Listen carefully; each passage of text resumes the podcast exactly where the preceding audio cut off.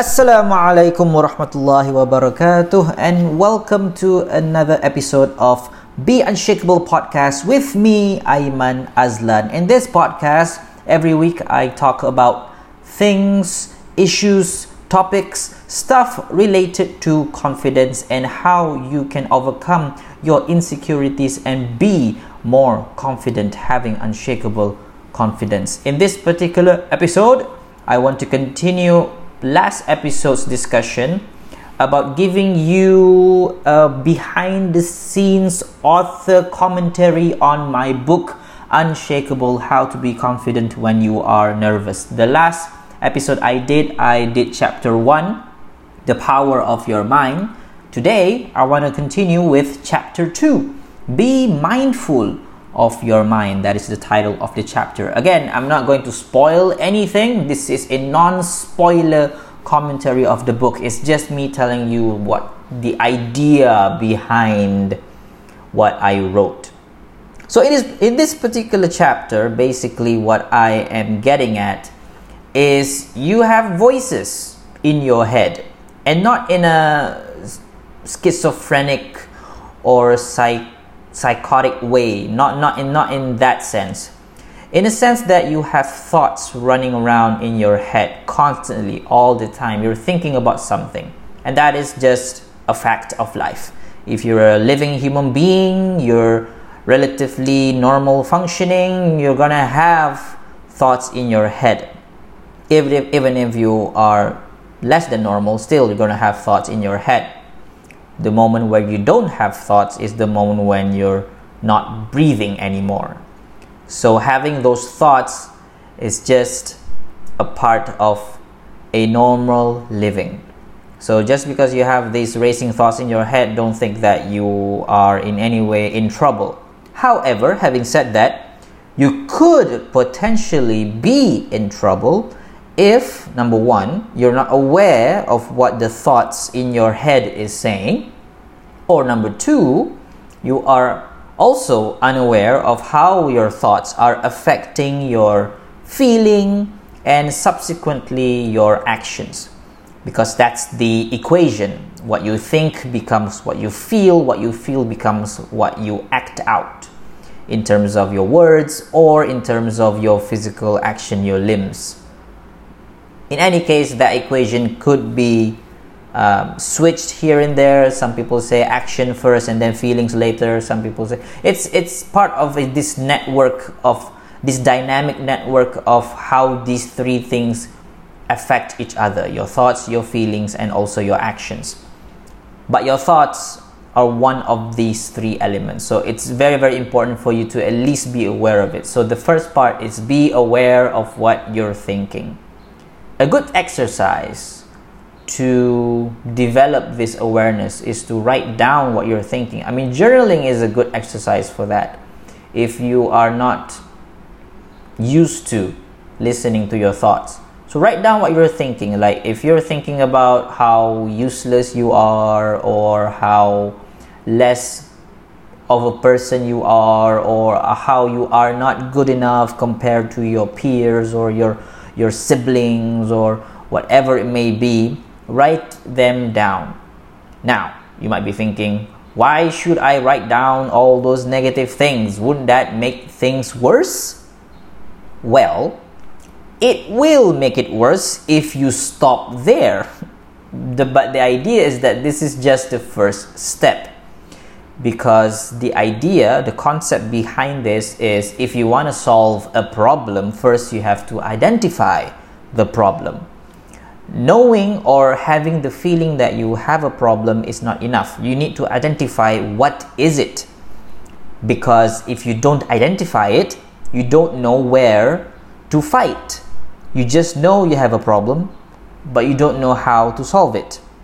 That's not good so write them down write them down and if you feel bad about yourself, another exercise that you can do is a gratitude journal. So it's the same idea, write things down, but in this particular exercise, you write down the good things that you do have. The good things that you do have. because the thing about your mind is like it's like a spotlight it only pays attention it only focuses on the things that you shine light to so if you shine light to the bad stuff that happens to you your mind will only see that part of your life but if you can train your mind train the spotlight to grow bigger and see other areas of your life you might be able to pinpoint and find other things that are not so bad there are even positive things that you can be grateful for. That's the first thing. The second thing is what happens if I don't, you know, be aware of things in my mind? What happens if I just, you know, let it be, just go with the flow and so on? Well, you could do that, but the risk of doing that is you will get into trouble without knowing why.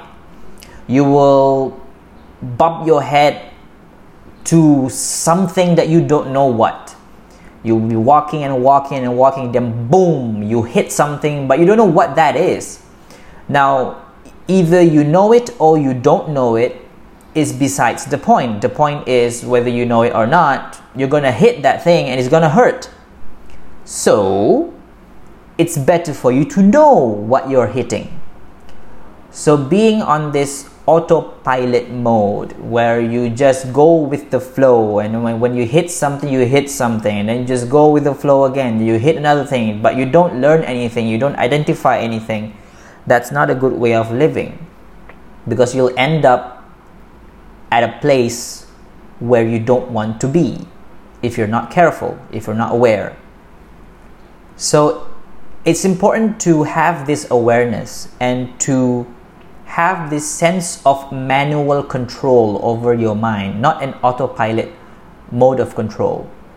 Because essentially, that will enable you to have plan or a design as to what kind of life you want to have. Because once you know where you're going wrong, then you know what to fix but if you are unaware, you don't know, if I ask you what's wrong, you say, I don't know, that's a problem because you can't be helped unless you know what's wrong.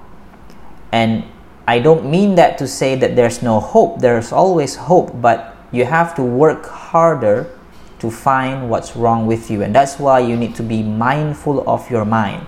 The good news is this mindfulness can be trained. You can train yourself to be mindful of your thoughts. And one of them, I already mentioned, one way you can train yourself is to journal your thoughts, put it, put it on paper.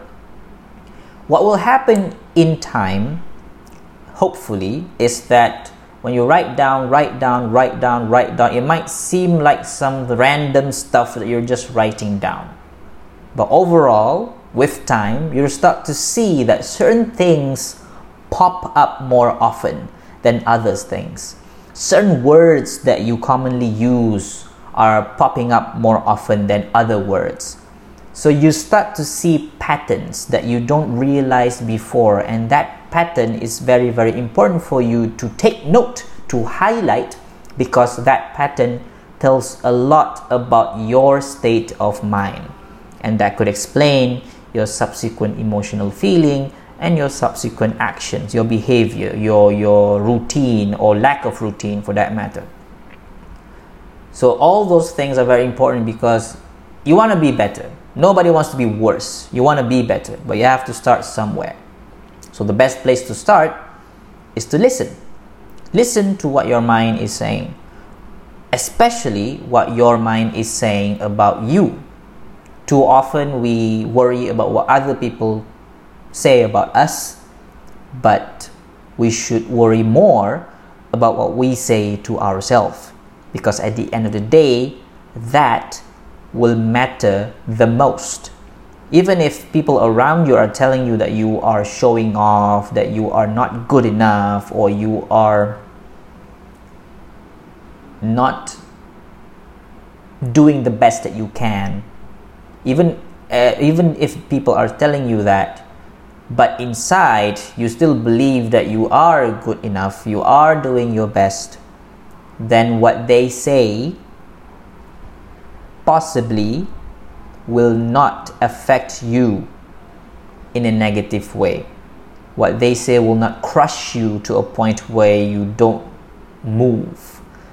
It crush you to a point where you can't stand up. Now, to balance that equation, I'm not saying that you ignore what people say. No, that's not the point. That's not the point. If you read my book thoroughly, you'll understand that that's not what I meant. What I meant to say is you need to get a grip, get a grip of yourself so that whatever that your environment is doing to you, you'll be able to navigate yourself well to a point where you're not paralyzed, number one. Number two, you're not going backwards or number three, you are having a realistic view of yourself. You're, I'm not advocating for you to have a fantasy about, about how great you are or how majestic you are. You should feel good about yourself all the time. No, no, there are parts of you that you should not feel good about, especially those parts where you you have shortcomings, inadequacies, or you make mistakes. You should not feel good about them feeling bad about them is is is a, a mechanism for you a, a mechanism for telling you that you need to change them.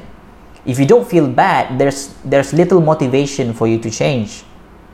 So having that feeling of of having a little bit a reasonable amount of those negative feelings is good in the long run because it motivates you to change. But overall listening to yourself, having this consideration of what you are thinking can be very, very healthy for you because then you'll get to design the life that you want. You'll get to carve out your plan for your life. Even if you don't get to achieve those goals, it's fine. At least, at least you've done your best to design the life that you want. And the rest, we leave it to God. That's the key thing. That's the effort before tawakkal. That's the effort before reliance. You can't just rely on God but don't do anything. This is part of the effort. This is part of the doing. This is what God wants from us. Not just to pity ourselves, not just to to feel bad about ourselves at the same time not just to feel feel overly good about yourself having this balance between feeling good and feeling bad about yourself can be healthy in moving you forward because what you feel good about yourself will will keep you sane and keep you erect. But what feels good bad about yourself will make you feel motivated to change them. So yeah that's the balance. So be mindful of your mind. That's chapter 2 of my book unshakeable how to be confident when you're nervous. If you would like to purchase the book you can purchase it online or at any major bookstores in Malaysia, Kinokuniya, Popular, MPH. Um, what else? Did I forget anything? Yeah, basically all major bookstores in Malaysia, inshallah, will have the book. But uh, for convenience, you can buy it online as well. I will put the link down in the description below for you to click and for you to browse through and decide if you want to buy the book or not. I hope this this is beneficial. Thank you very much for listening in to this episode of Be Unshakeable podcast. Thank you very much. As always, be unshakable, my friend.